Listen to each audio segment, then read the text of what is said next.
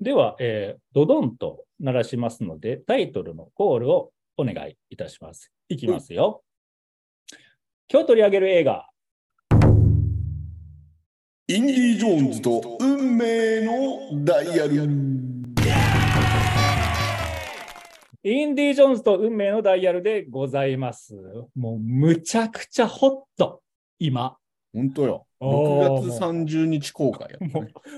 うもうね、感動で口を、感動と興奮で口を押さえながら、一人で見見ているにもかかわらず、表情をもうあれこれ変えながら、俺見てるわって自覚する映画はかなり久しぶりでした。うんま、ず、えーどんなストーリーか、ね、うん、えー映画 .com から参りましょう。その前に、えーと、お聞きになっている皆様、あのこういう放送をしておいてなんですが、あのネタバレ多分に含む予定でございます。なので、まだ映画をご覧になってない方は、えー映画を、そういうの気にされる方はね、映画ご覧になってからこの配信に戻っていた、来ていただけると嬉しいです。いいですか、いきますよ。はい、ではストーリー。ハリソン・フォード演じる考古学者インディ・ジョーンズの冒険を描くアドベンチャー映画の金字塔インディ・ジョーンズシリーズの第5作。前作から15年ぶりの新作となり、おそんな経つの？うん、2008年。うん2008年が15年っていうのも、前っていうのも結構びっくりしますが、はい。えー過去4作でメガホンを取ったスティーブン・スピルバーグは、ジョージ・ルーカスと共に制作総指揮を務め、えーローガン、フォード VS フェラーリのジェームズ・マンゴールド監督にメガホンが託された。考古学者で冒険家のインディ・ジョーンズの前にヘレナという女性が現れ、インディが若き日に発見した伝説の秘宝、運命のダイヤルの話を持ちかける。それは人類の歴史を変える力を持つとされる究極の秘宝であり、その運命のダイヤルをめぐってインディは因縁の宿敵である元ナチスの科学者フォラーを相手に全世界を股にかけかけた争奪戦を繰り広げることとなる。宿敵フォラー役をファンタスティック・ビーストとダンブルドアの秘密、えーアナザーラウンドなど国際的に活躍するデンマークの名優マッツ・ミケルセン、インディと共に冒険を繰り広げるヘレナ役をドラマ、フリーバッグ、えーキリング・イブのクリエイターとしても知られるフィービー・フォラーブリッジが務める。何人やね。その他、えーレイダース失われたアーク、インディ・ジョーンズ最後の聖戦にも登場したサラー役のジョン・リス・デイビスがカムバック。これね、ファンにとって嬉しいんでしょうね。たまらないですね。後で喋りましょう。スペインの名優アントニオ・バンデラスも出演する。で 出てきてないよ。ね、えーねえーシリーズおなじみのテーマ曲を手掛けた巨匠ジョン・ウィリアムズが引き続き音楽を担当、2023年制作。ということでございます。もうね、もう、もりもりだったのよ。もりもりだよね。そうね全部盛りもいいところですごかったよね。ね、そ本当に。あんまり何も期待せずに行ったんですよ。う。んね、りょうさんがいいというものだから、あんまり予習とかもせず、そうね。なんなら僕ね、インディ、あの、80年代生まれで、80年代映画で育ってきたにもかかわらず、うあのん。ね、インディ・ジョーンズシリーズあんまり見てなかったのよ。ジョン・ウィリアムズなのに。そうなんですよ。なんか茶色いしさ、全体的に。そうね。う基本なんか砂漠だからね。そうそうそう。で、なんかおじさんが出てきて、ムチ振るってるみたいな。まあそれよりかはね、あの同じ系統のやつで言うと、グーニーズに触れちゃった人なんですよ、僕は。ううんんわかるわ。うん、というの嫌いじゃなかったんだけど、うん。そう。っていうのもあって、あんまり、まあ、強く興味があるわけじゃなくて、まあ、ハリソン・フォードいいなぐらいに思ってたんですけど、まあ、足を運んで見に行ったところも最初から最後までもう釘付け。本当これ時間見るとね、154分あるんですよ。それ、いやそんな風に思えなかったです、これ。2時間34分の映画だよ。そう長いよね。あーまあね、で、映画館入って予告編見るわけですよ。で、始まるな、みたいな感じで、まあどんな感じなんかなと思いながら、始まったら、あの、主人公インディ・ジョーンズでしょ、うんハリソン・フォード。うん顔ツルッツルのハリソン・フォードが出てくるんですよ。そうね。え、どうしたって、え今何歳でした？こうんそう。今何歳でした？この人って思ったのよ。うん。うん。あれは俺びっくり。もうそっから行きましょうか。ええ。あのーどっから話してもモリモリすぎてさ、まとまらんかったのよね。これ最初の冒頭20分、30分、いや、止ま、すごいよね。あの巻き込み方ね。すごい。うん。実はこういうことがあったんですっていう風な体で、要は、インディ・ジョーンズが若い日の、若き日の時の、まあ、ことが描かれるんですよ。うん。でもね、顔ちら見せるとかじゃなくて、ガンガン見せてるうん。のに、俳優さん70、80になろうかっていう年齢なのにね、もう顔つるつるのハリソン・フォードがね、もう暴れまくるんですよ。ね。これ、え、大丈夫って思った。いや、なんか、今の技術はすごいよね。あの、そう。スター・ウォーズのレイヤーとかも、その流れ。ね、そうだったし、ルークもそうか。あ、ねそうそうそうそうそうそうそうそすごいよね。若返っちゃうんだね、あれはびっくりしたよ。うんそんな。あれさ、思ったんだけどさ、あれさ、顔はさ、そうやって技術で描いてるけど、声は、うんあれってさうん、80歳。そう。あのね、思った？やったらしわがれてたよ。そうだよね。俺も思った。そう。声は80歳やなって思って、そうそうそうおじいちゃんの声やなって思った。そうなんですよ。そう。だよね、だよね。うんうん。そそう、そうなのよ。スピード感もやばいし、最初の。そうなんだよね。なんか、インディ・ジョーンズの、その、一個前のクリスタル・スカルもそうだけど、最初のなんか巻き込み方結構。すごいんだよね。あっという間になんか世界に持ってかれちゃう感じ。そうそうそうそうそう。そう。すごい好き。あれ、そういう様式美多分ね、あるなぁと、うん。なんとなく思ったね。わかる。なんかうん、始まった感がする始まりなんだよ。あそうのそう映画って。あのね、僕はね、えっ、と、おとつい、えーこの運命のダイヤルを見て、で、昨日、日本、実はもう、りょうさんと喋るために、これ学,、うんうん学んどかないと絶対失礼だなと思って、あの、順番ぐちゃぐちゃなんですけど、うん。え第4作のクリスタル・スカルを見ました。うん。それから、えっ、と、第3作目の最後の聖戦を昨日の晩見ました。うんそしてね、気づいた、その様式、どうやら様式に気づいたんですけど、やっぱりあ。の、うん。一番初めから殴られがち。ああ、そうだね。あのさ、しかもさ、パンチ音、うん。あのブフっていう。そう、わかるわ。あれも割超特徴的で、割と重い。重いよね。まあまあ殴るよね。それで移動が激しいのよね。そうね。そうカメラワークもすごいしね。う。そうん運命のダイヤルのやつは、あのね、夜の列車から始まるんですよ。ん見たばっかだから思い出せない。逆に。どうだったっけ？あなんかねだそうそうそうなんかナチスの車両はいで、あの、そうそうそう、ナチスの車両で、その運命のダイヤルがどうやらあるみたいな、これね、いつも俺思うんだけど、なんでそこにおんのか動機がわからんくなるのよね。そうね。うん、そう動機がわからんくなんねんけど、どうやら何かを手に入れようとしてるみたいな。それで、ね、あの高速ではよ、ま、真夜中ですよで。高速で走る列車の中はね、あのインディーが、うんえー、と行って、で、敵に見つかったりなんかしてね、殴られたり、そして敵を もう高速で走ってるのに横に落としていったりする。で追っかけてくるからね。しかもあれだよね。そうあのうん屋根の上で出るもんね。ああ、そうそうそう、屋根の上で。うんあれとか、も、うんあのーなんだっけ、最後の聖戦とかの最初とかそうだね。うなんですよ。そう、だからね、お決まりが多いのが面白いよね。そうやね。うんでも、でも、既視感もありつつも、うん、なんか、またやってるってあんまり思わなくて思、わない。そうそうそう。来ましたっていうそうそうそうそうそう。感があるんですよね。あれね、うんあれは本当すごいと思う。あ、騎士感、お決まりうん、あとなんか、貴重感って、僕、あの、あレビュみー書い耳た。耳？そう、音がやっぱりインディ・ジョーンズの音なんだよね。そう。それ分からんわ。インディ・ジョーンズの音、さっき言った殴られるっていう音。あ、そう、パンチ音もそうだし、あうん。まあ、無知の音とあか、無知でパーンっていう音ね。っていう音とか、なんかね、うん。インディ・ジョーンズ戻ってきたみたいな感じとか、あのやっぱりジョン・ウィリアムズのうんインディ・ジョーンズのうん曲がところどころにこう入ってくる感じとかも、ああ、なんか戻ってきたこの世界っていう感じがして、なんかいいんだよね。そわかるわかる。そうなんですよ。う。うん。うん。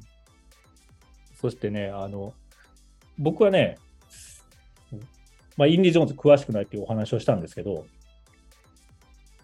運命のダイヤルを見て、若い時ナチスだったんですよね。それで、あのまあ、えっと、30分ぐらい若い時のシーンがあって、あ次のシーンになった時に、うんあの、老いたインディ・ジョーンズが寝てるんですよ。で。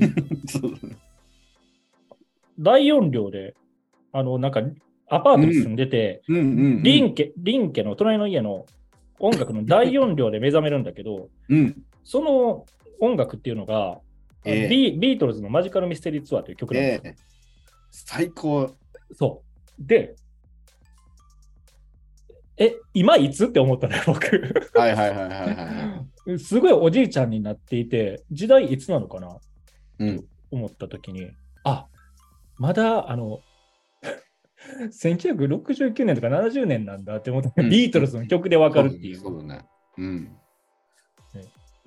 時間が経ってもまだ昔なんだって思って、それがね、なんかすごい不思議な気持ちになったんですよ。そうね。インディ、インディ・ジョーンズのね、世界は、うんだいぶ昔だからね。最初そう始まった頃からが一番昔だからね。そうそうそうそうそう、そうなんですよね。うん確かに。時代設定面白いね。そうそう、いそう時代設定面白くて。ということは、そのその時代設定に合わせたプロップ、うん小道具なりなんなりをうん全部作ったってことでしょ、うんあれ、服装とか。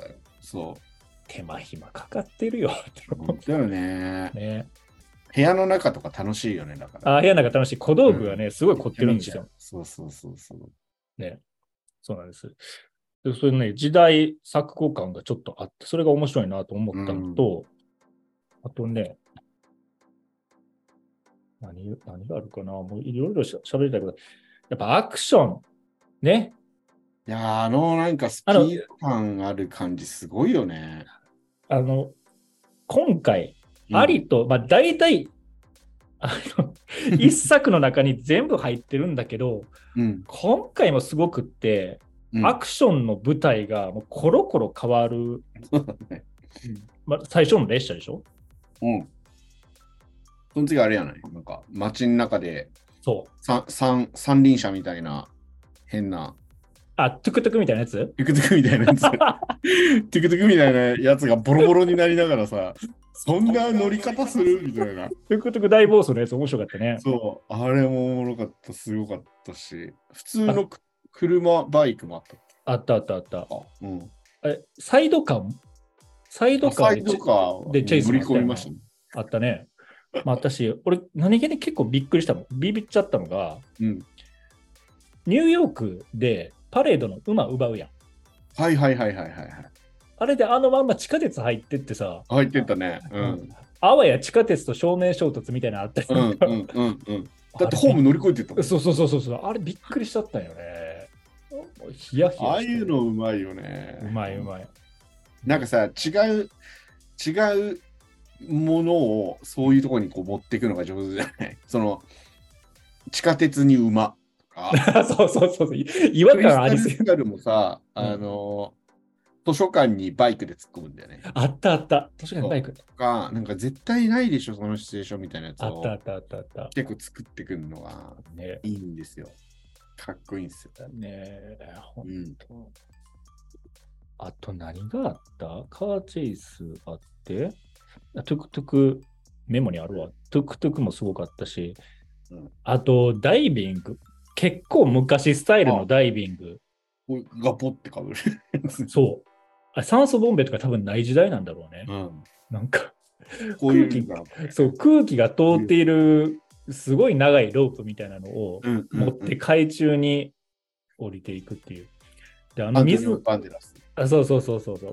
で、あの水の中の閉塞感とか何気に僕結構嫌なんですよ。ああ。ね。そうそう で海ものの中もいや、だからなんかね、その地上とうん海とうん空とって全部入ってるのがすごい。そうそうそうそうそう。もう全部入ってる。ねすごいでね。で、あと、そうだな。で、アクションシーンときたら、うん。あの、インディ・ジョーンズ、不死身すぎないですか？いや、まあ、それは 全部ギリギリかわして、それこうぶつかるでしょうとかね、いろいろあるけれども。うん。あーまあ、それはね、007のジェームズ・ボンドも不死身すぎるやろっていうう、ん弾が避けていくからさ、あれ。みたいなぐらい。インディーもね、超強いよね。一応殴られたりはするしね。あの、弾当たったりそうそうそうするそうそう結構殴られてる。そううんそれでも死にはしない。そうねだからそういうふうに見ると、かなりコメディなんですよ。そうだね。うんこれれ考古学者だからね、そうですね。そうやね。どんだけ肉体派の考古学者なんだよって思うよそうそうそう。本職、僕ね、あの全然ただのね、冒険、あの、トレジャーハンターだと思ってたんですよ。はいはいはいはい。違うよね。ついこの間まで。うん。で、映画をね、連日立て続けに3つぐらい見ると、あ本職この人教授なんだって。いや、そうですよ。しかもさ、若い、うん若い時のさ、授業シーンが毎回、まあまあ入っててさ、はいはいはい、あったあった。で、あの、最初の作品の頃は、うん。インディがかっこいい教授だから、ああそうだね。授業の生徒たちがめちゃくちゃおんのよ。でさ、色目使いしてきたりとかさ、ああ、そうそうそうそうそそうするのにさ、う。うん今回はさ、もそうう誰も聞いておらんし、人いないみたいな感じになってってなさっ、たなった。なんかもう時代がもう、こう、彼のも含めて、はい全部衰退してってるみたいな、そこもさ、上手だよね。あの、教室がそうやって、多分、教室のシーンを切り取ってったら、すごく面白い。だんだん追いぼれていくあそうかもそうかも。感じになると思うから、あれもね、うまって思って。僕は運命のダイヤルをね、おとつい見たんですよ。うんで、その時に、あの、教室出たら、まあ、引退おめでとうみたいな感じでね、ああ、そうだったね。まあ、ちょっと、ちょっと地味に取り囲まれるんですよね。うんうん。うん、あなるほどって思って見てたら、うんで、昨日の晩、最後の聖戦見たら、うんむちゃくちゃ大人気の先生なのよ。そうそうそうそう。これ教えて、これ教えてってって言って、教官の専用の部屋の前まで人,、人がバーって押し寄せてきて、窓にひび入ってさ はいはいはいはい。みんな叩いてね。あ、そうそうそうそうそうそうそう。で、あの時の丸眼鏡をかけてね、教団教団に立っているインディも割とかっこいいのよね。いや、かっこいいよ。ねうん、そう。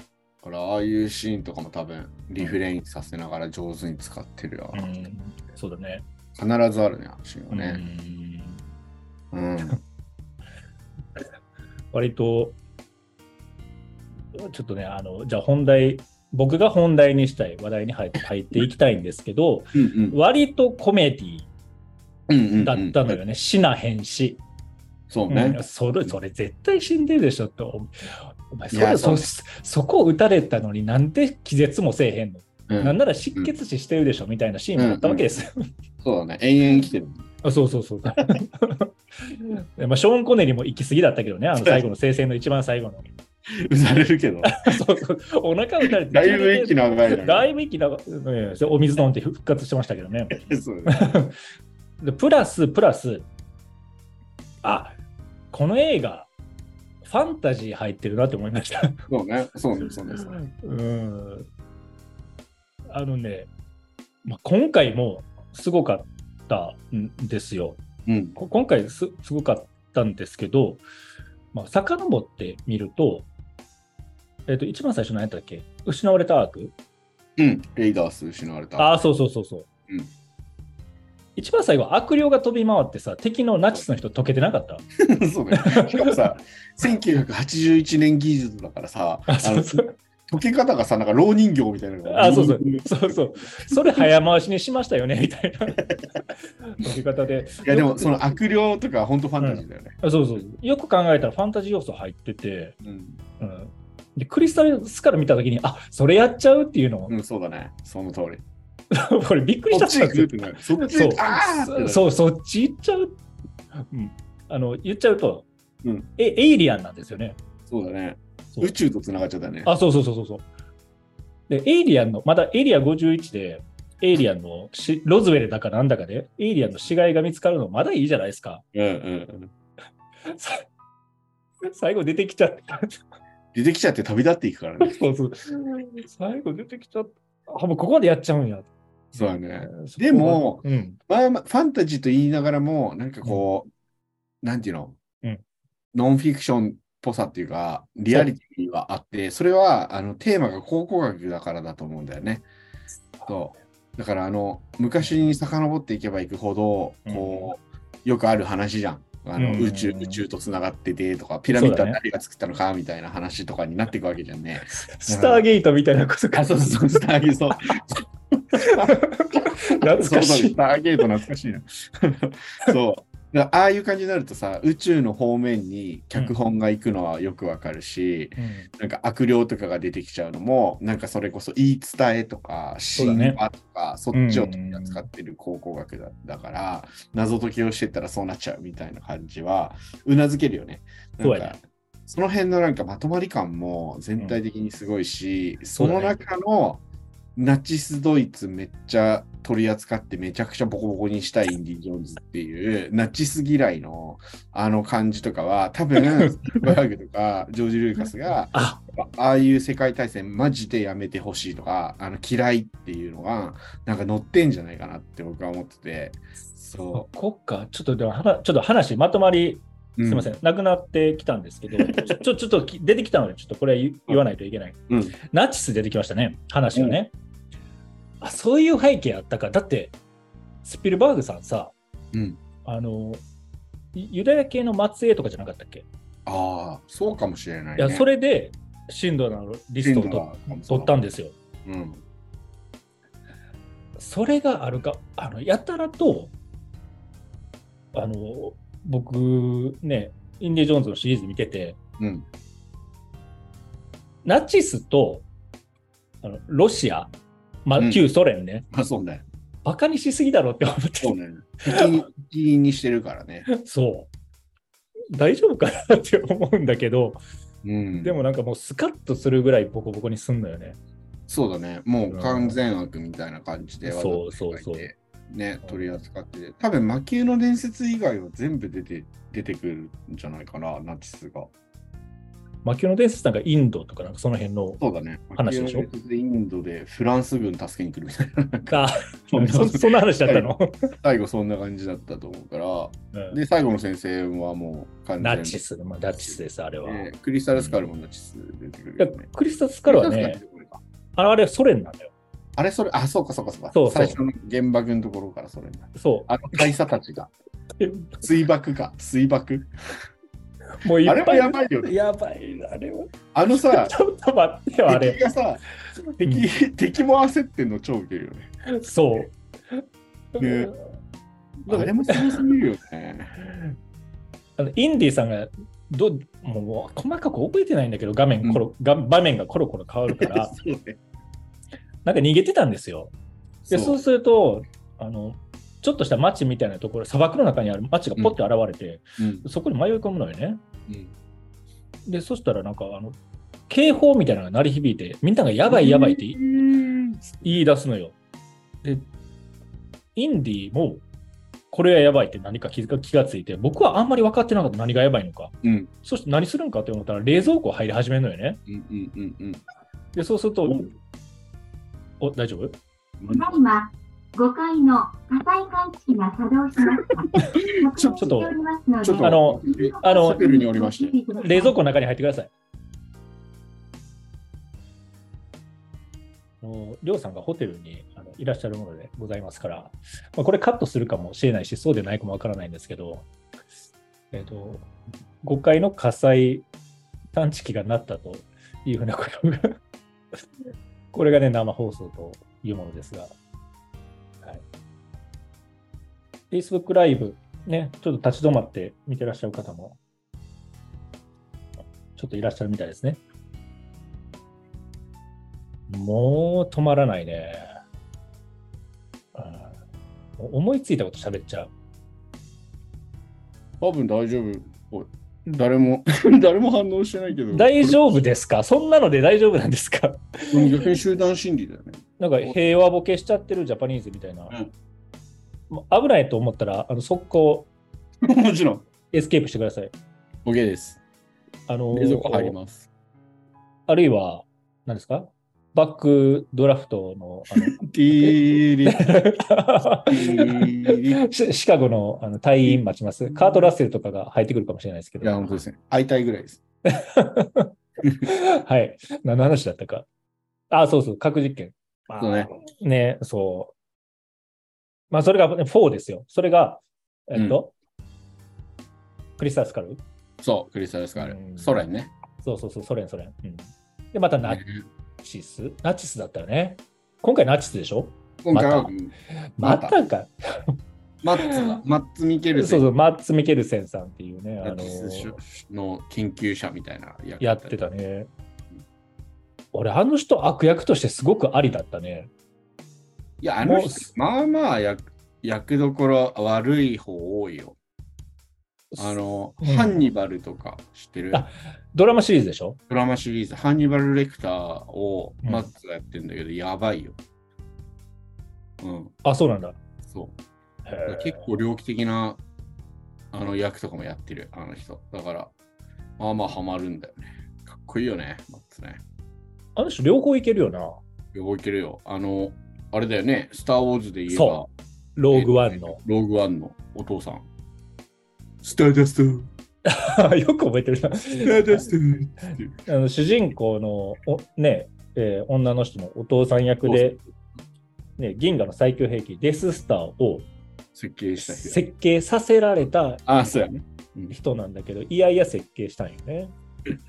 あの人が設計の中にわざと、あの、倒せるポイントを作っといたから、あ、そうそうそう。そそれがエピソード読んで決められるの4のプロトン魚雷がさ、すごい狭い直径のところに入っていくっていう。あ、あれそうそうあの入り方ちょっと気持ちいいよね。そんな風に撃てるの？みたいな。すごい狭いところにさシュッて入ってくるんです。吸い込まれていくっていうんうね。マッツさんね、よかったですよ。あとよかったね、結構、なんかディズニー、いや、出る映画、そんなに、なんていうかな、傾向、あの、塊、塊じゃないわ、傾向ないのかな。あの、まあ、ディズニー絡みで言うと、今回さ、配給はディズニーだったじゃないですか、おそらく。前からなのか知らないけど、前は違うね、多分。あ、違うんだ。パラマウント。うーん。うん。で、ディズニー関連で言うと、あの、マーベル・シネマティック・ユニバースにもあの人出てるんですよ。覚えてる？えー、あ、この間 LINE で多分言ったよ。えっとね、ドクター・ストレンジの一番最初のやつ。あ、マジで？で、敵役の魔術師やってた。えー、全然覚えてないわ。あれ、マッツです。あ、そう。そう。もうドクター・ストレンジは覚えてないよ。最初最初に車で事故るところしか思い出せない。なんほんまに最初やんか。そう。ねあ、そっか。へえ、そうそうそうそう。いっぱい出てんな。すごい。そんで、ハリー・ポッターの、うんうんうんうんうん。あの、なんちゃら、なんちゃら先生。ダンブルドア？あ、ダンブルドア。ねかっこいいよなかっこいいね。めっちゃ人気だね、あの人は。執念深いんですよ。うん。ねえよかった。これ、それでさ、まあ、松見形成の話になって、もうどういうふうに話進めていったらいいか分からへんねんけど、すごいクールなのよね。うんクー多分クールっぷりを買われて、いろんな役を、あのしてらっしゃる人なんだけど、うん あの今回のさ、運命のダイヤルのやつ、うんやつ最後の方の慌てっぷりやばくなかった。やばかった。どんどん髪型乱れていくのやばかった。そうそうそう。メガネずれるわ。髪 そうぐちゃなるわ。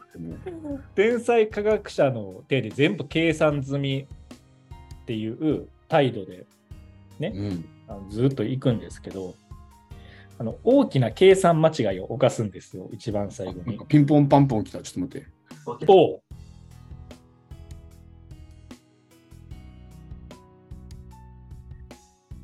大変だな。これ、前にね、あの、今、りょうさんがちょっとミュートになったんですけど、とある人と、あの、映画を見ている最中に、オンラインでね、あのウォッチパーティーとかで Amazon プライム、そういうサービスあるんですよ。それを見てたときに、桜島が噴火したって言い始めて、引き続き映画を見てるんですよ、その人。いや、逃げろと。こういうこと起こりますよね。大丈夫でした。誤報あだだった。もうややこしい。大丈夫？そのホテル。どのフランチャイズかは僕はちょっと言わないですけど。あ、ちょっとやめてください。いや、やめてください。怖い怖い。はい、大丈夫そうです。はい、すみません。配信ではちょっと口の動きわからないので、か、なんか入れてうん、ご訪問あるそうなので、皆さんぜひ寛容に、えー、と宿泊施設をご利用いただければなと 思いますが。い。いやーあの、ちょっともう本題に入っていきましょう。ね、もう隠しとってもしゃあない。今回何が熱かったかというと、タイムトラベルが入ってくるところなんですいよ。やー、そうですよもねう。それや、それやっちゃうんだって思ったけど、そうだよね。あの、違和感とかやめろやっていう気持ちよりも、よくぞやってくれましたっていう感いや、じだったほんと、ほんと。すごいよね。びっくりしちゃった、俺。しかもさ、ちゃんと伏線を回収していく感じとかがもうすごかったよ、すごい。すごい。ね。小道具で見せてきたね。ね。そう。あの、見つかったアルキメデスっていうね、あの、何千年も前の数学者の人の遺体を見つけるんですよ。うん。で、そこに、どうやら、現代、本当に最近作られたはずの腕時計みたいなのがね、死体の腕にはまってたりとか、骨の？ね。骨の？そうそうそうそうそう。そして、えっと、そうそう、その棺のそばにあるレリーフがうんフェニックスのレリーフが彫られてるんですけど、そのフェニックスのレリーフにプロペラのようなものがついてるんですよ。そうそうそうそうそう。え、何なのって。しかも、こその伏線で僕は読めなかったんですよ。うんうんうんうんうん。だからこういうことかって思分かったときにうんうんうん。感激した。いやー、すごかったよすごね。かったあのあの回収の仕方は美しかったね。美しい。本当に美しいし、あの、やっぱ飛行機に乗って、うん。こう、突っ込んでいく感じの飛行機が、うん。本当は、ナチスドイツの、うん。ドイツが勝つように仕向けるそうだ、そうだ。方に行きたかったみたいなやつだから、だから、そこ乗る飛行機が時代に合わせて、昔のうん。ドイツの爆撃機に乗るっていう、あの設定とかも、そうやね、そうやね。めちゃ上手じゃない？うん本当に。すごいなと思って。ね。でもさ、ね、このマッツ、冷静なマッツ・ミケルセン、ねうん。この天才科学者の物理学者かな？のうん。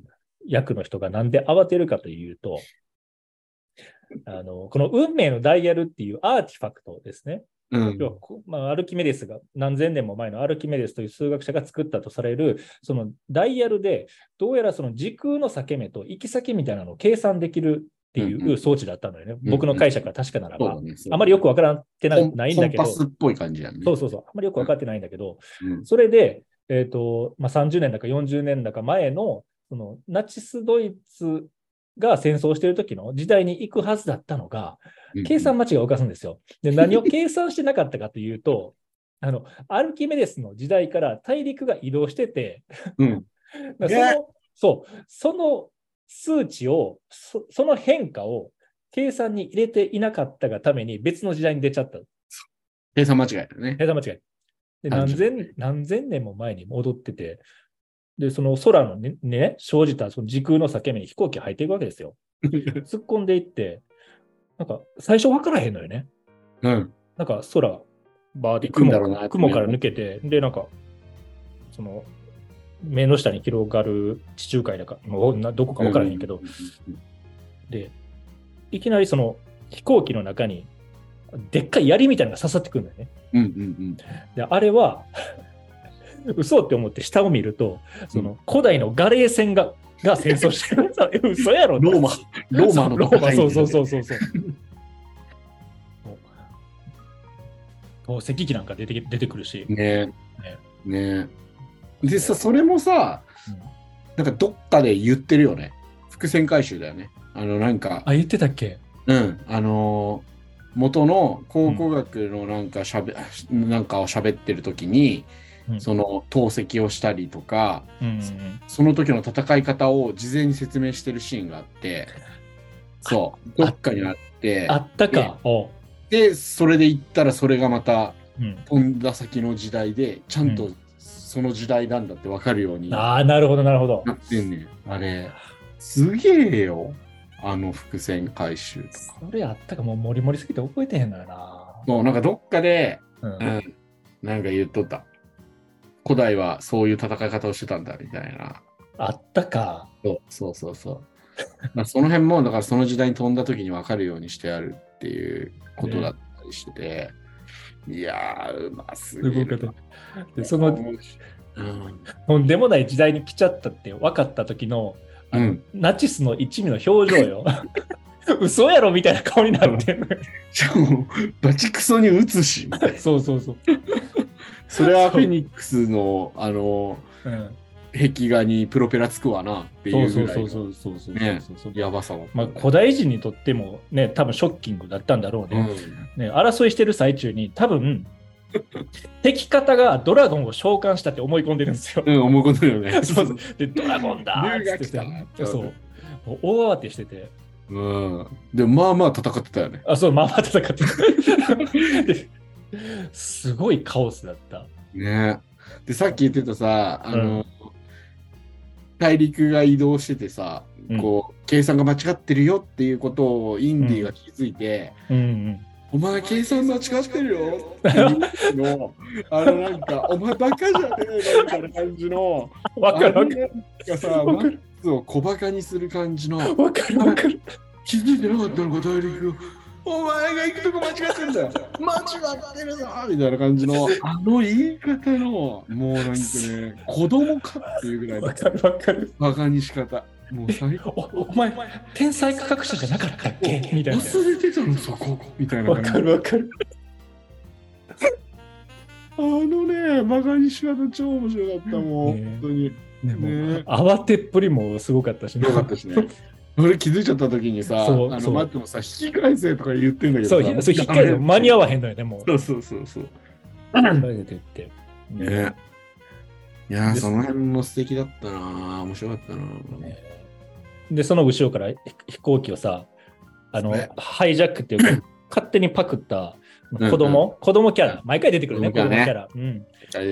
そう、あの、す どっかでスリを営んでいる子供キャラみたいなのがね、あの、旅の仲間に加わってくるんですけど、でその人が、その子が、どういうわけか飛行機の操縦の仕方を、なんか自学自習でなんか教えてもらってんのよね。ねま学んでたりして、学んでたりその仕掛けもあったね。そうそうそう。パーティーの時に。そうで小型機をパクるんだけど一緒にね時空の境目に入っていくんだが 飛ばせます？あれ。お いや無理でしょコメディやんな。そうで今度その小型機の中に持ち主が実は寝てたのよあれもウケるね。そうさすがやね。細か。おもう全然関係ないおじさんが巻き込まれててこれどういうことだみたいな感じでであわや落ちるっていう時にそのおじさんが助けてくれたりとか、そうね。あのおじさんだから寝てて起きたらうんローマ時代にいたっていう。そうショショックすぎるだろすごいよね。そうほいうの。んまにすごい。ねすごかった。いやーなんかさ、うんなんだっけ。数学者の名前なんだっけあアルキメデスアルキメデス。で、あれ、インディが生涯、うん。工学を研究する中でもめちゃめちゃ好きな人なんだよね。アルキメあ、デスそれ知らなかった。そうなんだ。そうそうそうそう。で、だからアルキメデスに会えたから、めちゃくちゃ感動しちゃったっていうところとかがうん。こう描かれてて、あのそのインディの人生、うん。考古学を研究して、考古学に見せられたインディのある種もエンディングにそのアルキメデスと会えるっていうことを持ってきているあそこか。そう、僕はなんか彼のアイデンティティをすごくこう称賛しつつこう守ったっていうか、なんかそういう感じに見て取れて、でインディってさ、なぜあのナチスが嫌いでっていうとさ、ナチスはさ、なんか世界のそういう宝石とかをさ、うん全部独り占めにしようとしてさ、なんか違う使い方をしようとするからさ、考古学者としては全部さ、文化財だから、あの博物館に収めたいって必ずセリフがあるんだよね。あるあるあるある。そうっていうところとかからも、そんだけこう考古学を愛しているうん。イ・ジョーンズというキャラクターのフィナーレにインディが見せられてた人とタイムトラベルで出会うっていう 脚本にしたのすごすぎるって思って。すごいね。すごいって。本当だからさっき言ったあの、大学のうん授業が落ちぶれてってる、うんなんかインディ・ジョーンズが衰退してるって感じをすごく手前に見せられたのに、はいはいはい。そのアルキメデスに会った時のインディの感動の仕方とかさ、なんかすごい俺感動しちゃったんだよね。ああ、そこか。なんかすごいわんぱく少年に戻ってて、ある意味。うんまあそうだねそうだねなんかこう、うわーっていう感じになってて、なんかそれが可愛くて、なんかやばかった。エモった。あのそこのが学問に対する愛とか、うんあのあの人が求めているものってさ、あのうん通じ通じて、財宝とかじゃないのよね。そうだね、そうだね。そのそうやね文化財そうお金持ちになりたいとか、有名になりたいとか、全然興味なくって、そこもね、うん素敵なのよ。そあくまでロマンを追い求めてて、最後までそれをやってたっていうことでしょ、結局。う。そう。で、多分、やっぱそれ文化財であり、なんか人類の知であるみたいな感じだから、だから全員のものなんだみたいな、なんかこはう、心が入入ってんだよね。だからナチスボコボコにしてるって そ うんそういうところを肯定するのってかかっこいいな。かっこいいし、なんうん。かスピルバーグ、ジョージ・ルーカスがうん。映画をもってして、なんかこう、うんうん。やんわり伝え、やんわりとか多分強いメッセージとして、うん。なんかだけどおしゃれにこう伝えてきてるものなんじゃないかなとかね、思ったりする。でもその 文化財を守るために人命軽視しすぎやけどな。まあね、ぶち殺しまくってる。ちょそのはあるそのそのスピードの列車から落としたら絶対死ぬやろっていう。本当で本当。敵がポンポンポンポン横からさ、もう線路の横のところ脱落してくるそうそう崖からは何人起こってってるかわかんないしね。そうもういっぱいあるよね。えー本当に。何人確かに確かに。命を失わせましたかって思いまあしたけそれはなんか、必要犠牲として。ど。そうだよ、必必要悪。レ、わかコらない。ラレ、コラレテラルダメージみたいな、なんかありますよね、言葉。コラコラテラルダメージコ。ラテラレダメージか。コラテコラテラルって映画なかったっけ？あるある。ココラテラルダメージっていう映画がある。そもそも。シュワルツェネッガーがなんかがやってるあれ？やつがある。これコラコラテラルっていうタイトルでトム・クルーズ出てなかったっけ？なんかあったああるかもね。なんかあったあった。うん。うん。まあまあまあまあまあ。もう、そしてさ、そのアルキメデスのシーンですよ。うん。最後までどうなるか僕ちょっとわからなくって、うん。もう、あなたと一緒にここに残りたいんです。うん。言うやん。うん。で、えっと、予告の時点から、この映画がインディ・ジョーンズ最終作になることをほのめかされていたので、うん。え、こういう終わり方みたいな。うんうん考古学者が過去に戻って、で、残って、なんか歴史残りましたみたいな終わり方になるんかね？ちょっとドキドキしちゃったんですよ。うん。わかる。嫌ださって思った、俺は。あ、そうか。残らないでって思った。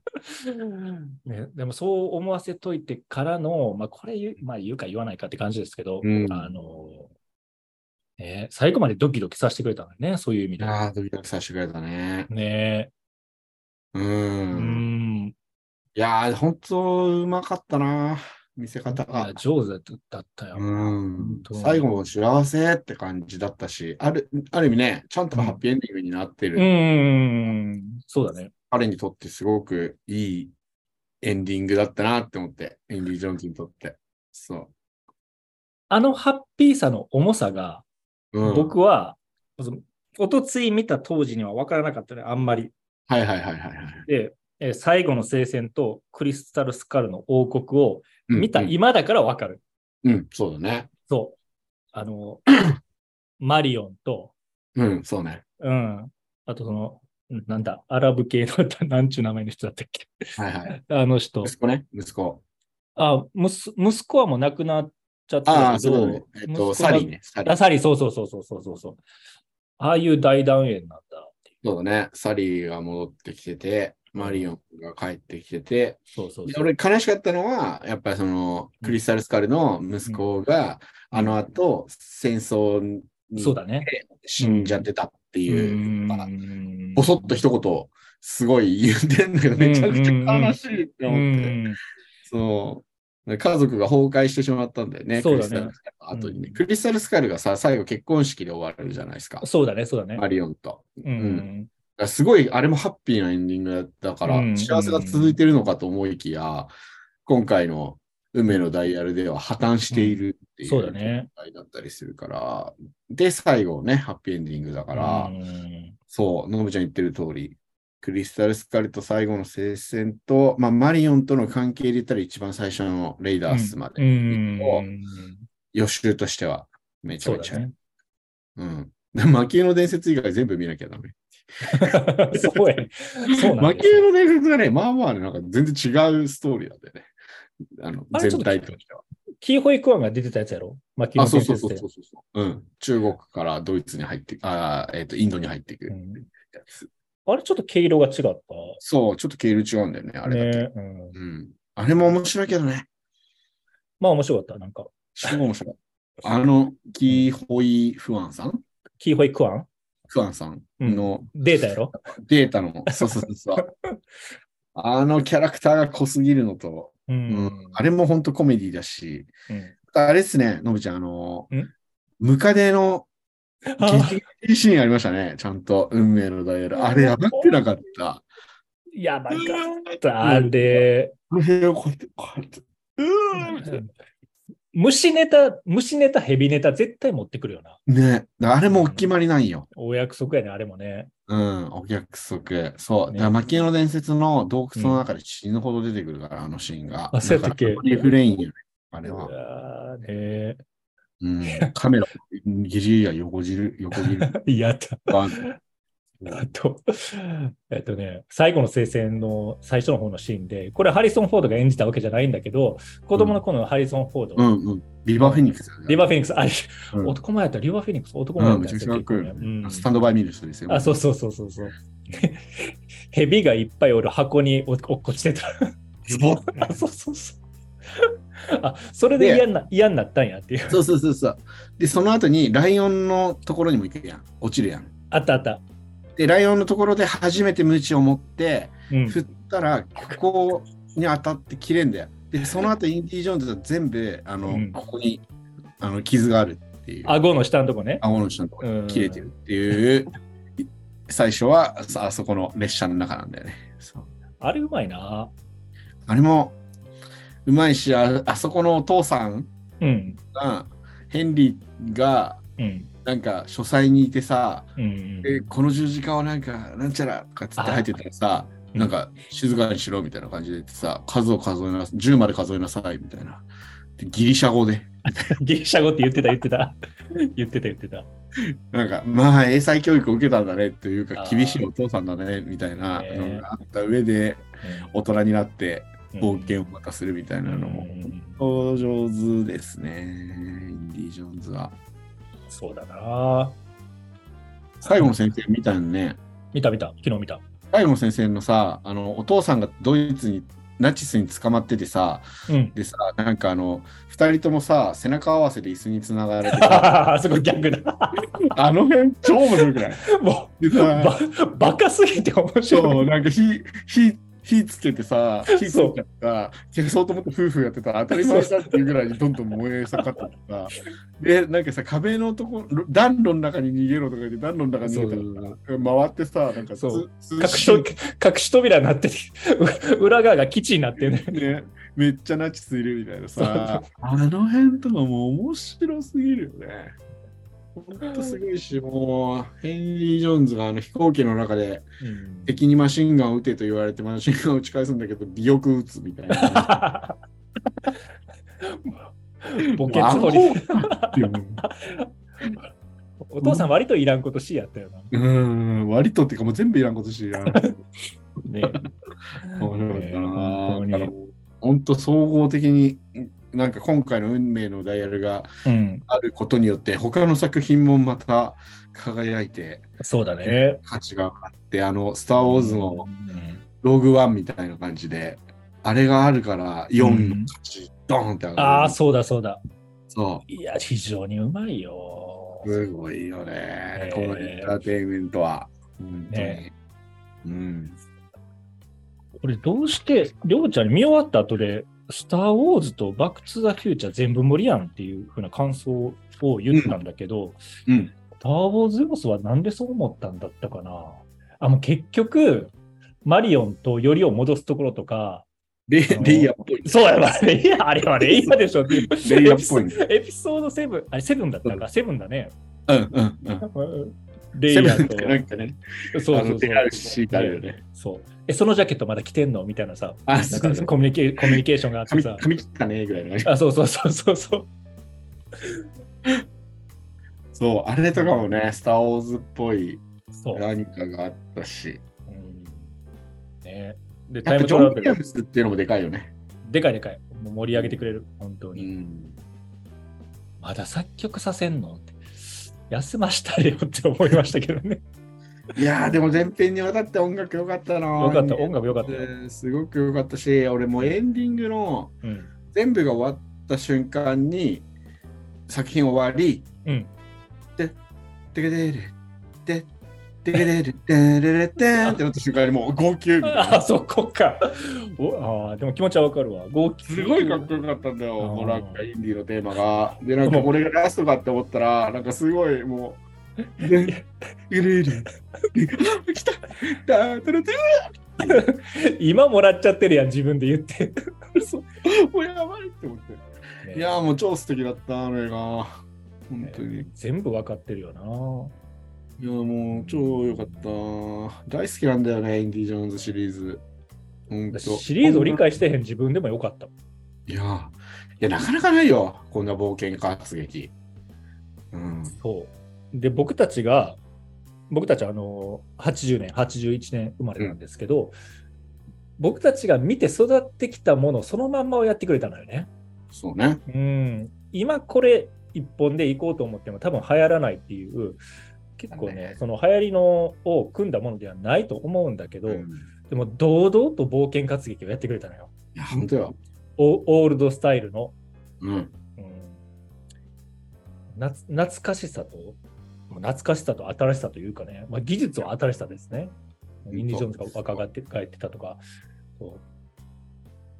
えー本当にあの。ラストシーンの話していいですか？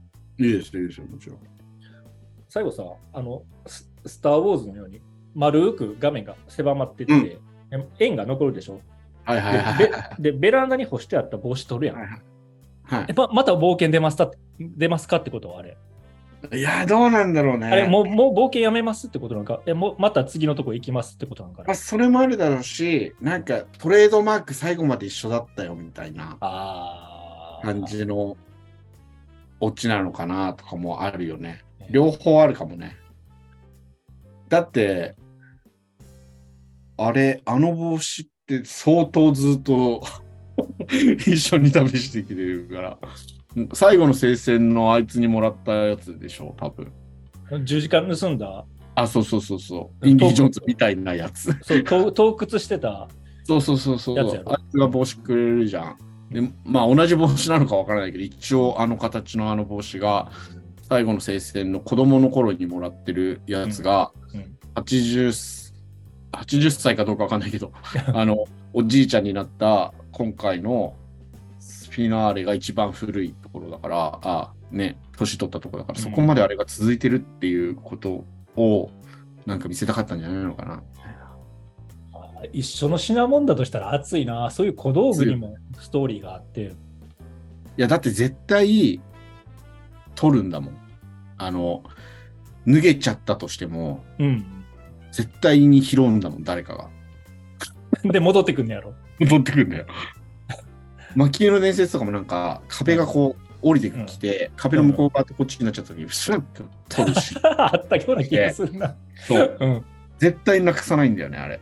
あなんか、やっぱりインディ・ジョーンズと帽子っていうのが、多分シルエットとかもそうだし、ーうん絶対セットっていうものを最後、帽子かぶらないで終わったから、うんなんか、そういうちゃめっ気なんじゃないのあれ。あ、なるほどね。うん。あれか、パイレーツ・オブ・カリビアンでいうところのキャプテン・ジャック・スパローの帽子みたいなことか。うん、うん、うん。なんかトレードマークは最後まそうだねで、、そうだね。なんかちゃんと使うとか、うんあれどうなっちゃったのって、なんか最後言われないようにしたみたいなぐらい。それもありそう。ジョージ・ルーカスが制作に関わってるにしては、ものを大事にするなって思うんですけど。うん。まあ、なんでかというと、ジェダイのトレードマークであるライトセーバーは割とどっか行く。そう。まあまあなんか飛ばすよ。まあまあ飛ばすし、まあまあ破壊されるような。うんそうだね。切られたりする。そうそうそうそうそう。確かに。そうね。そうね。そんそやべえ、もう一回見たくなってきたな。いや、もうこれまだ見れるよ。いや、俺らむろしろ2時間半の作品を初見しただけで、よくここまで喋れてるよねっていう。部部分もあるじゃんこれうん、すまだ1回しか見てないもん。うんまあね、だから僕は忘れないように、メモを、すごい雑な字だけど、メモ取ったんですよ、3ページぐらい。終わった後に？そう。うわ、すげえ。いや、これは絶対忘れたらあかんって思って。いやー、そうね。そうそうそう。なんですよ。ねいや、ほんとすごいな。これを書ける人と作れる人。すごいよ。ねうん。で、スピルバーグ、ルーカスも参加してるってことやんね。うん、そだから作れるんだなって思うう。しい、やー、もう本当お世話になりますって感じだよね。お世話になります。と僕の人生を豊かにしてくれて、本当にありがとう。お世話になりま。そうですあと、宮崎駿ですね。ああ、この難しい。3人はね、本当に、あの、あと、んノーランもお世話になってますっていう感じです。ああ、ノーランね。いや、ああれさあのん、そうね。あの宮崎駿さんのうん14日公開の君たちはどう生きるか、そんなのあ一切広告してないんですよ。わわざと、わざと。はいはい。あの宮崎駿監督の新作で、10ちょうど10年か9年前の風立ちぬで最後にするって、うんうん。まあ、最後にするする詐欺はもののけ姫から始まってたんだけど、実は。う んでも頑張って作りはって、それがね、うん来週公開になるんですよ。そうなんや。見たい。しかもタイトルなんて言って君たちはどう生きるか。た もうなんかそれだけで泣けるわ。これ、うん来月ぐらい喋ります？ああ、いいですね。うん。ちょっと見てくださいよ。見てくださいよ。うん、大阪大阪いるうちに見ちゃうわ。うん。見て、見て？見る見る見る。14日から、みんながバズり始めて、うん。なんかいろいろ情報が入ってさ、色眼鏡がつく前に、うあん。の自分の中に取り入れておきたいなと思うんです。そうね。うん月曜日のイオンシネマは1000円です。あ、そうなの？そうらしいよ。知ってた？いや知らない、知らない。イオンシネマってハッピーマンデーっていうシステムがあっハッて、ピーマンデーって言ってるわ、最初に。そう。そういえで、ば。あれ、あのもう時刻関係なく、年齢とか、うんそういう仕切りも何もなく、全員月曜はイオンシネマ1000円。だから、うん月月曜に行けるじゃん、俺らって時間つ調整できるし、お仕事だから。まあそうだね。そうだね。行くなら、で、近くにイオンシネマがあるなら、もう絶対月曜日に行くのがいいと。あれはイオンシネマ板橋行ってる。あ、あるよ。でイオンシネマ板橋に今回のあの ダイヤルレース見に行ったもあ、ん。行った。だからそれが月曜日だったら単純1000円で見れるっていう。おい1000ちょっとこれ円が1000円やばくない？俺行かなあかんやんか。そう。俺もセンター来たで、横浜で、イオンシネマに。今後はもう全部月曜に見ようって思って。いいね、それね。で、空いてんだよ。いや、空いてるでしょ、月曜日なんかもう。すっかすか。運命のダイヤルなんて20人ぐらい、2、30人しか入ってなかった。あそうなんだ。一番でっかいスクリーンなの。へーあ一番いいよね。両側いなくて。金曜日の、金曜日の午前中やけど、でもそこそこおったな。うん。おとついはね。月曜はいないですよ、さすがに。月曜ね。まあ、仕事やからな、みんな。うん。いやー、最高でしたね。最高だった。もう話派生しようと思ったら、あと3時間ぐらいは喋れんねんけどい、や、全然いけるね、これね。だってさ、派生の仕方がおかしいもんね。スター・ウォーズとかにまで行っちゃうからさ。行っちゃうよ。バック・トゥ・ザ・フューチャー要素も相当入ってるしね。入ってるよ。うん。ね、いやー、すごい。まあ、グーニーズの騎士感もちょっとあったしな。あったあった。どっかにあったしなう。ん。ちなみにあれだよね、エピソード、スター・ウォーズのどっかにもグーニーズ入ってるよね。あのどこ？ー、えーっと、多分、エピソード7あの、うん。なんか壊れたデススターあ壊れたデススターの中になんか取りに行くときに、なんかこういう、なんか、あ風景を合わせるみたいな。あ、剣、あエピソー剣ドだが、だが、9だ、9だ、9だ。9か。そう。そう、それで、えっと、そうそうそうそうそうそう。なんか、でその、うん。ダガーに穴が開いてて、その穴が向こう側にあるデススターの遺物にこうぴったし合うところから何かの、あの、なんたらファインダーが、パスファインダー、パスファインダーねそう。そうそうそうであの、ダガーとうん合わせるやつが、うん。グーニーズの、あの、屋根裏部屋にある宝地図のところにも、その石があって、うん。で、それを、あの、合わせると、あの、なんだっけ、あの家族たちがいる、フラテリがおるボロいレストラン。そうそうそうそう、あそこが、それに、なんか岩、岩が3つぐらい当てはめると、そこになるようになってるのがあって、それはもう本当にそうなんだって。本当にそれをリフレインさせようとあ。そうなんだ。わざとなんうんや、あれ。うん。JJ ブライムスがグーニーズ大好きすぎて、リスペクトで入れたんだって、あのシーン。そう。幸せすぎるわ。そう、だから、俺、これ見たことあるって、その、エピソード9見たときに思って、調べ、調べちゃったもん。エピソード9、グーニーズとか、JJ ブライムスもそれ出てきた。から、本当にそうなんで。すげえな。そう。いやー、おもろい。おもろいな。この世界おもろい。いやこの世界ですよ、本当に。ね本当だよね。マーベルも面白いけど、この世界も十分面白いですよ。面白いわ。うん、謎解き系だしね、そもそもね。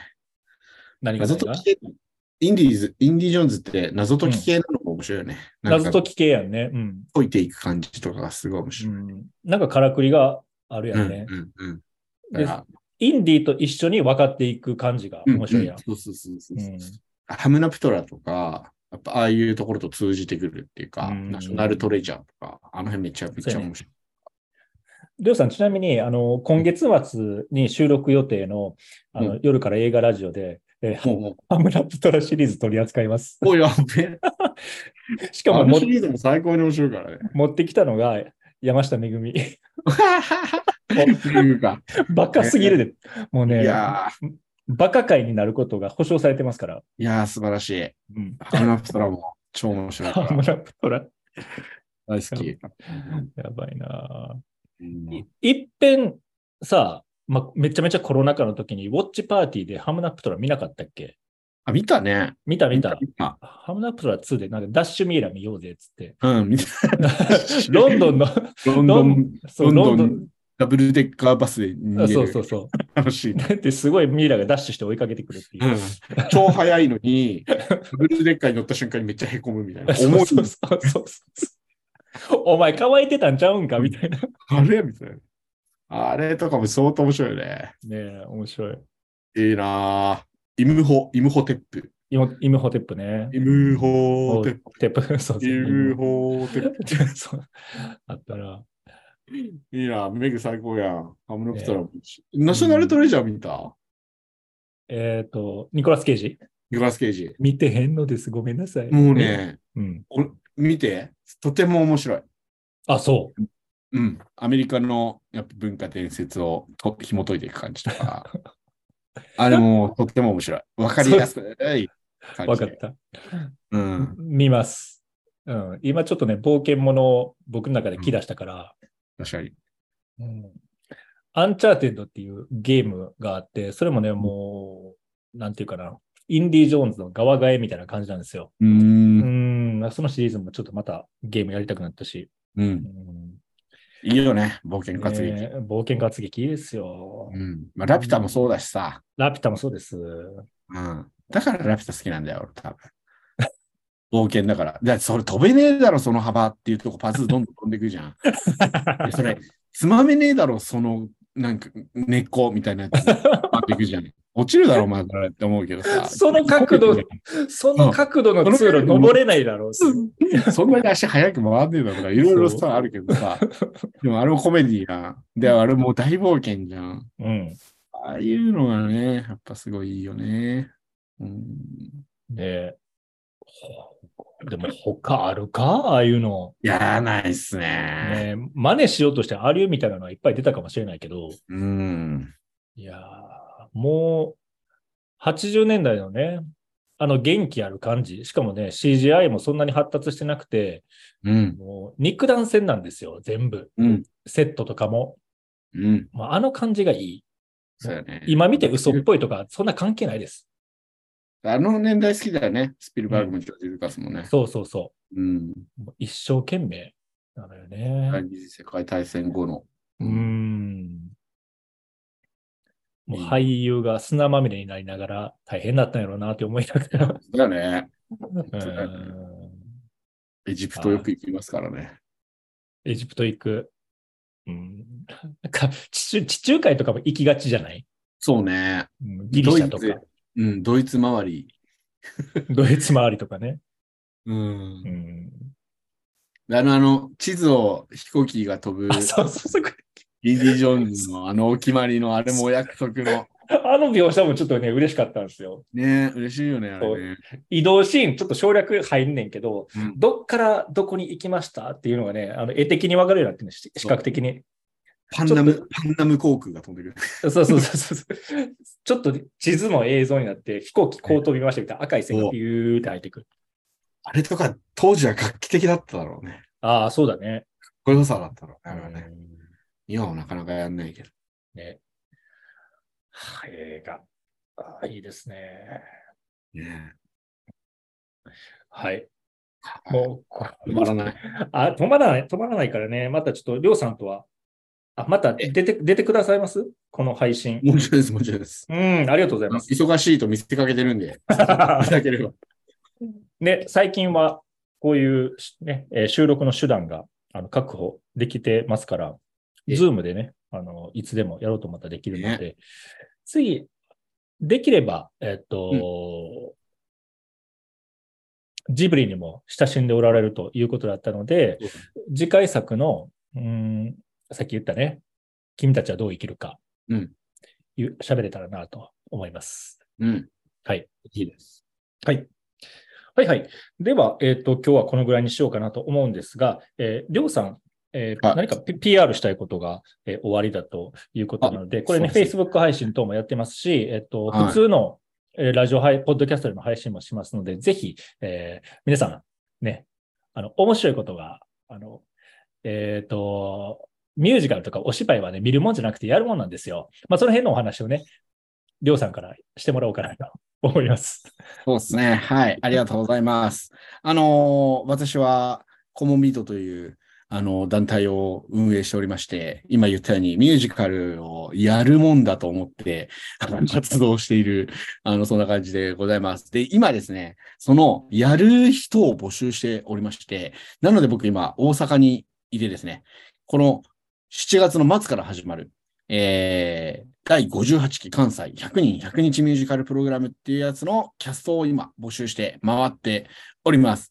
なのでですね、ぜひ皆さん、あの、お近くに出てみたい、やってみたいみたいな人がいたらですね、お声掛けいただきたいなというふうに思いますし、なんか、あの、まず体験会がありますので、えーそんなんやれんのっていうふうに思ったら体験会に来てもらって、ミュージカルちょっと体験してもらって面白いなと思ったら、えー参加してもらえるといいかなというふうに思います。参加するだけじゃなくてね、終わった後になんか人とのつながりができたりとか、あのも何にも変え難い感動体験がたくさんできるんじゃないかなというふうにも思いますので、ぜひ、えー大阪で7月の週末は毎回、毎週ですね、次16も23も体験会やってますので、えーホームページで見て、えー来ていただければなというふうに思いますので、よろしくお願いします。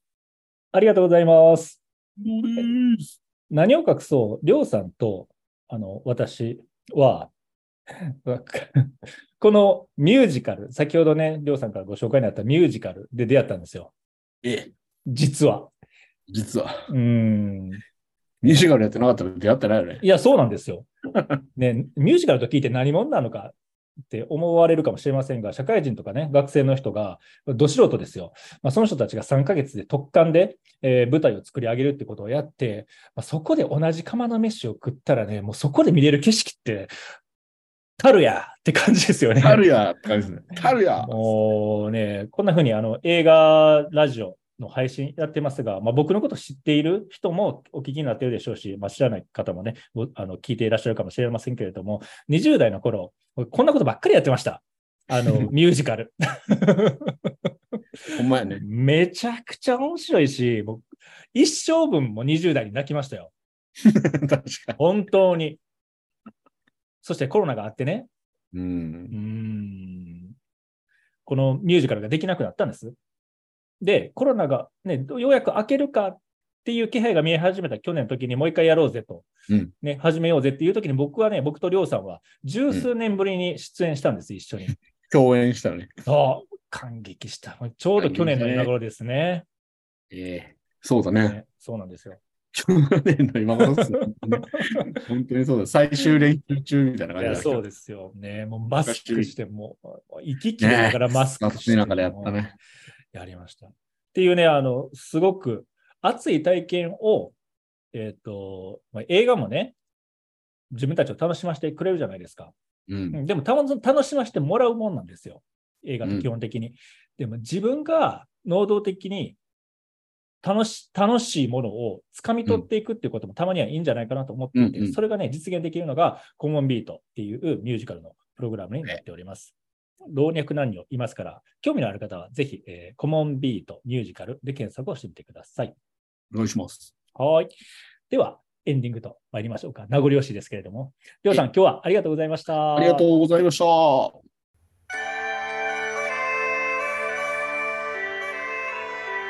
夜から映画ラディオ本日はインディ・ジョーンズと運命のダイヤルをお届けしました。熱が入りすぎて 全然まとまりがなかったと思いますけれどもこの熱量だけでもね伝えたいと思って緊急的にやることにしたんですよ、最後までお聞きになった方は多分ご覧になった方かなと思うんですがこういう系の配信、僕たちはやっていきますので、僕たちはというか、勝手にもりょうさん巻き込んでますけれども、えーぜひこれからもね、リスナーの方、えーお聞きいただければなというふうに思います。映画見ていきましょう。夏暑いですから映画館行きましょうよ、みんな。ね。それでは皆さん、さようなら。